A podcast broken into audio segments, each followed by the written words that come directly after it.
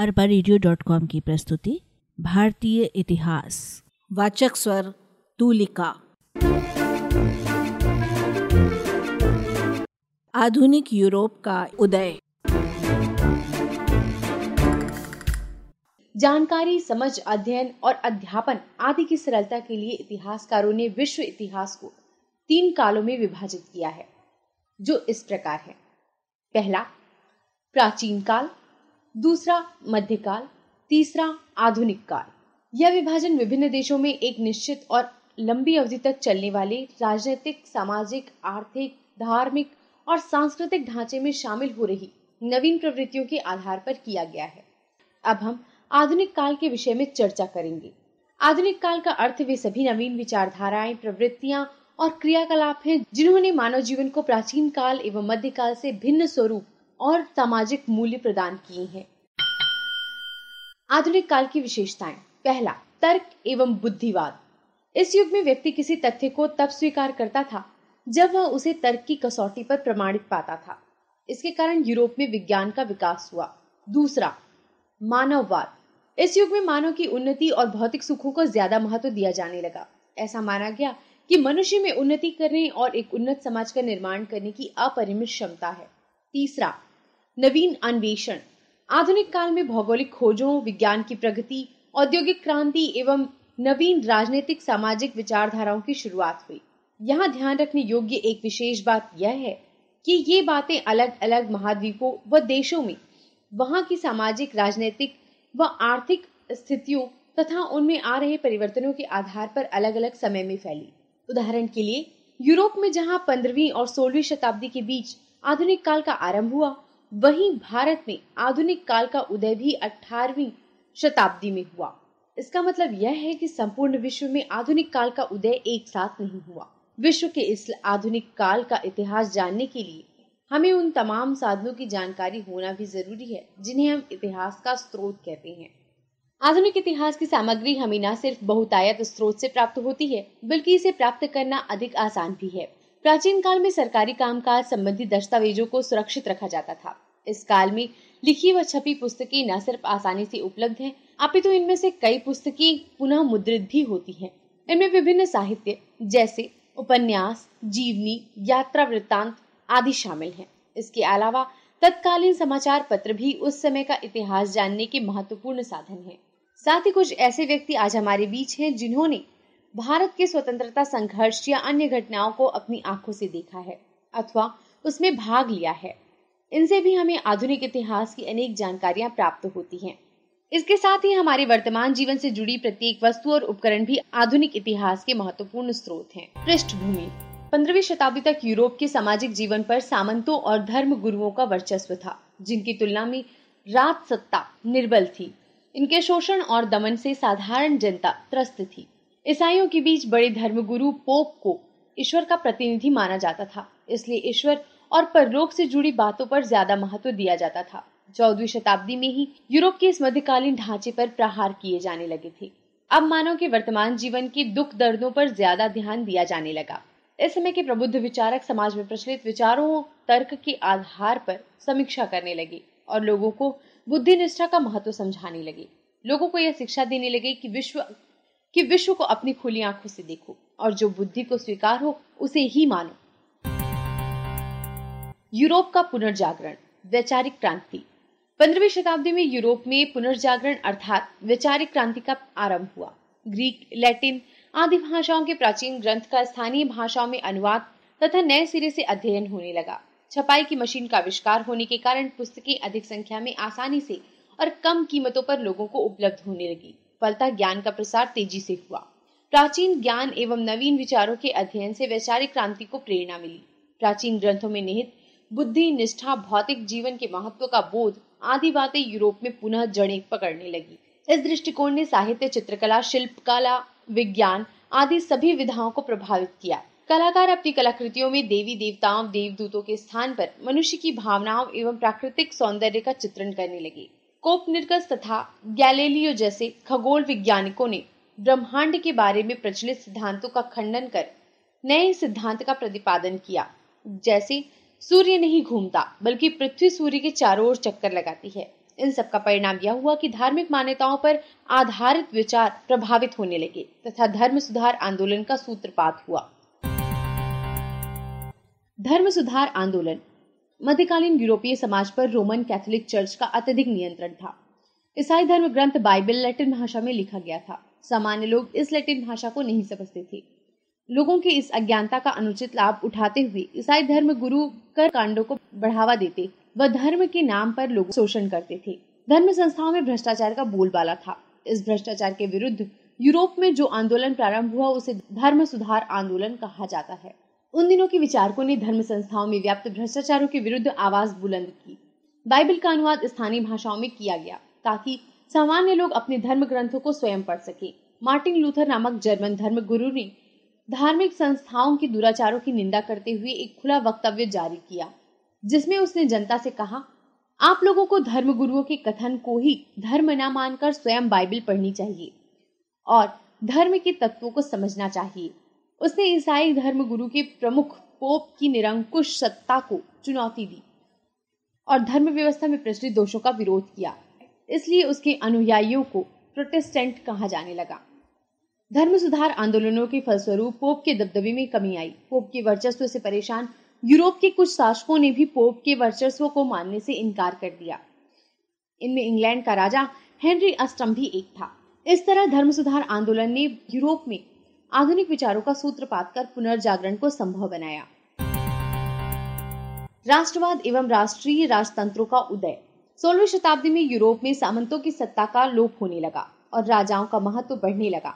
एक निश्चित भौगोलिक क्षेत्र में लंबे समय से निवास करने वाले समान भाषा, ऐतिहासिक परंपरा, राजनीतिक तथा आर्थिक हित संबंधों वाले लोगों में राष्ट्रीय भावना का प्रतीक बन गया। धीरे धीरे सारी सत्ता राजा के हाथों में केंद्रित हो गई और वह प्रबल हो गया। इन सब कारणों से यूरोप में राष्ट्रीय राजतंत्रों का उदय हुआ। इंग्लैंड, फ्रांस, स्पेन आदि राष्ट्रीय राज्य अस्तित्व में आए। इन राष्ट्रीय राज्यों का उदय आधुनिक युग की महत्वपूर्ण विशेषता है। यूरोप का एशिया के साथ व्यापार। नवजागरण के साथ ही महान खोज यात्राओं का युग भी आरंभ हुआ। भारत और यूरोप के देशों के व्यापारिक संबंध बहुत पुराने थे। जल और थल दोनों ही मार्गों से भारत तथा यूरोप के मध्य व्यापार होता था। पहला मार्ग फारस की खाड़ी से जुड़ा समुद्री मार्ग था जिससे इराक, तुर्की, वेनिस और जिनेवा के साथ व्यापार होता था।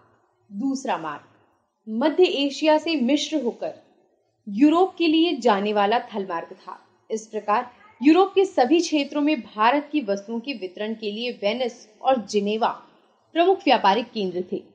इटली ने भारत की प्रमुख वस्तुओं के व्यापार पर अपना अधिकार जमाए रखने के लिए यूरोपीय शक्तियों की हिस्सेदारी समाप्त कर दी। वहीं 1453 में कुस्तुनतुनिया पर तुर्की ने अधिकार कर लिया। नए मार्गों की खोज।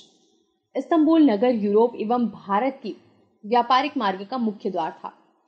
यूरोपीय व्यापारियों को भारत पहुंचने के लिए एशिया के इसी मार्ग से होकर गुजरना पड़ता था, किंतु इस्तिकबाल पर तुर्की कब्जे के बाद यूरोप से भारत को जोड़ने वाला यह एकमात्र व्यापारिक थल मार्ग बंद हो गया।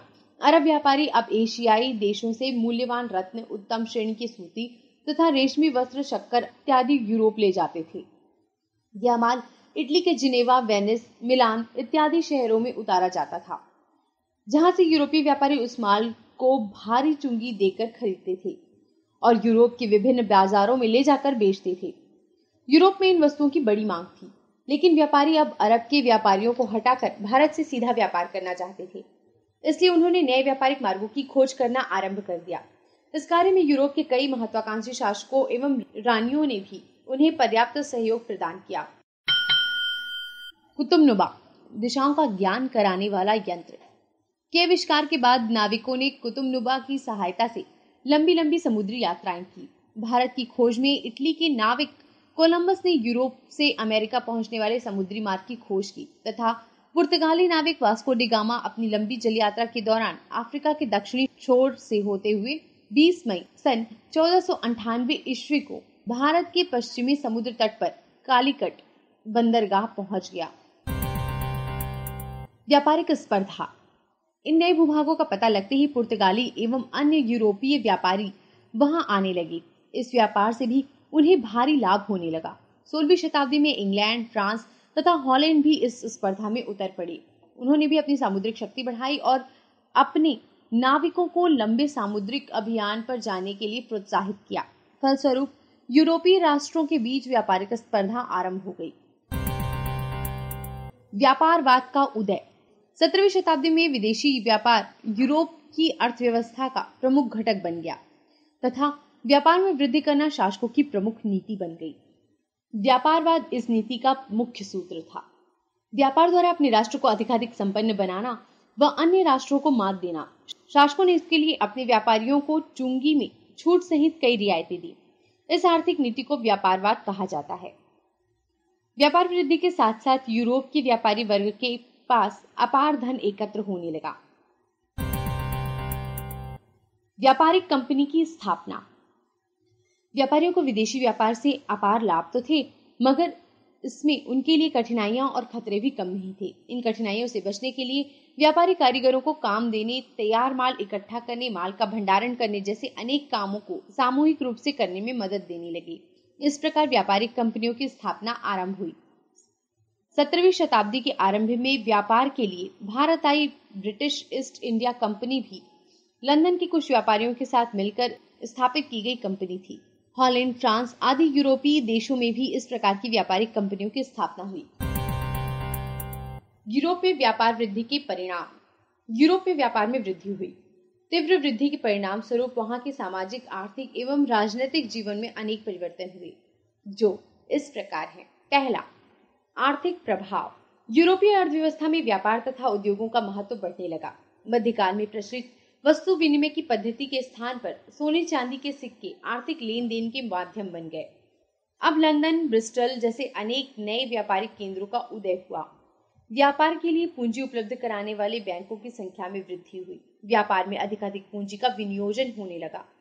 जहाज निर्माण जैसे व्यापार से जुड़े अनेक नवीन उद्योगों का प्रारंभ हुआ। व्यापार एवं उद्यमों में अपार वृद्धि के कारण लाभ की मात्रा में भी वृद्धि हुई। फलस्वरूप यूरोपीय राष्ट्र अधिक संपन्न और समृद्ध होने लगे। दूसरा, सामाजिक प्रभाव। व्यापारियों से संबंधित अनेक व्यवसायों की वृद्धि के फलस्वरूप समाज में बैंकर, दलाल, लिपिक, हिसाब लिखने वाले जैसे व्यावसायिकों का एक वर्ग अस्तित्व में आया, जिसे मध्यम वर्ग कहा जाता है। कुशल कारीगर और निर्माता भी इस समुदाय में जुड़ते गए। यह वर्ग रूढ़ियों और परंपराओं के बंधन में जकड़ा हुआ नहीं था। यह वर्ग नवीन बातों को जानने के लिए उत्सुक था। इस तरह मध्यम वर्ग आधुनिक सामाजिक व्यवस्था की रीढ़ बन गया। तीसरा, राजनीतिक प्रभाव।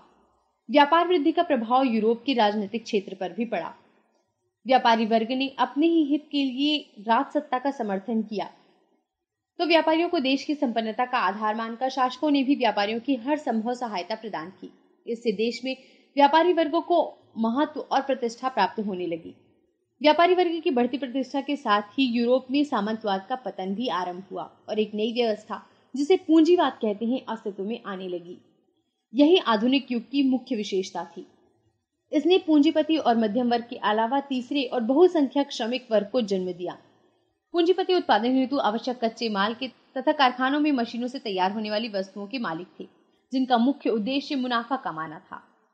वस्तुओं की बिक्री पर भी उन्हीं का नियंत्रण था। श्रमिक लोग वस्तुओं का उत्पादन करते और पूंजीपतियों से वेतन प्राप्त करते थे। अब व्यापारिक समुदाय ने उत्पादन प्रणाली में सुधार किया, ताकि कम समय में ज्यादा वस्तुएं तैयार की जा सकें। पहले कारीगर अपने सामान्य औजारों से अपने घरों में अपने परिवारों के सदस्यों की मदद से काम करते थे। उन्हें आवश्यक कच्चा माल व्यापारियों से प्राप्त होता था, किंतु यह धीमी घरेलू व्यवस्था बाजार की लगातार बढ़ती मांग की पूर्ति करने में समर्थ नहीं थी। 18वीं सदी की नवीन कारखाना व्यवस्था में कारखाने का मालिक पूंजी लगाकर बड़ी मात्रा में कच्चा माल खरीदता था। नई मशीनों की मदद से कारीगरों को काम पर लगाकर वस्तुएं तैयार करता था और उन्हें बाजार में बेचता था। श्रमिक अब घरों में नहीं बल्कि निश्चित वेतन पर कारखानों में काम करते थे। सबसे पहले इंग्लैंड में इस नई व्यवस्था का उदय हुआ। मशीनों का उपयोग भी सबसे पहले इंग्लैंड में हुआ। सूत कताई की मशीन, नए किस्म के करघों और भाप की शक्ति से चलने वाले इंजन के आविष्कार के कारण इंग्लैंड में सूती कपड़ों के उत्पादन में खूब वृद्धि हुई। मानवीय श्रम अथवा पशु बल से चलने वाली मशीनें अब भाप की शक्ति से चलने वाली मशीनें बनी थीं। भाप की शक्ति से पानी के जहाजों को तेज गति से चलाना संभव हुआ और यातायात आसान हुआ। 18वीं सदी के उत्तरार्ध में इंग्लैंड से शुरू हुई इस औद्योगिक क्रांति ने अन्य यूरोपीय देशों की उत्पादन प्रणाली को भी प्रभावित किया। आगे चलकर बिजली तथा धमन भट्टी जैसे आविष्कारों ने लोहे की ढलाई जैसे मुश्किल कामों को आसान बना दिया। इस तरह नए नए आविष्कारों और साधनों ने औद्योगिक क्रांति को अधिक प्रभावी बना दिया। तेज गति से कम समय में ज्यादा उत्पादन की क्षमता पर प्राप्त कर यूरोपीय देश अपने उद्योगों के लिए कच्चे माल की प्राप्ति के लिए दूसरे देशों की ओर उन्मुख हुए। उपनिवेशों की स्थापना।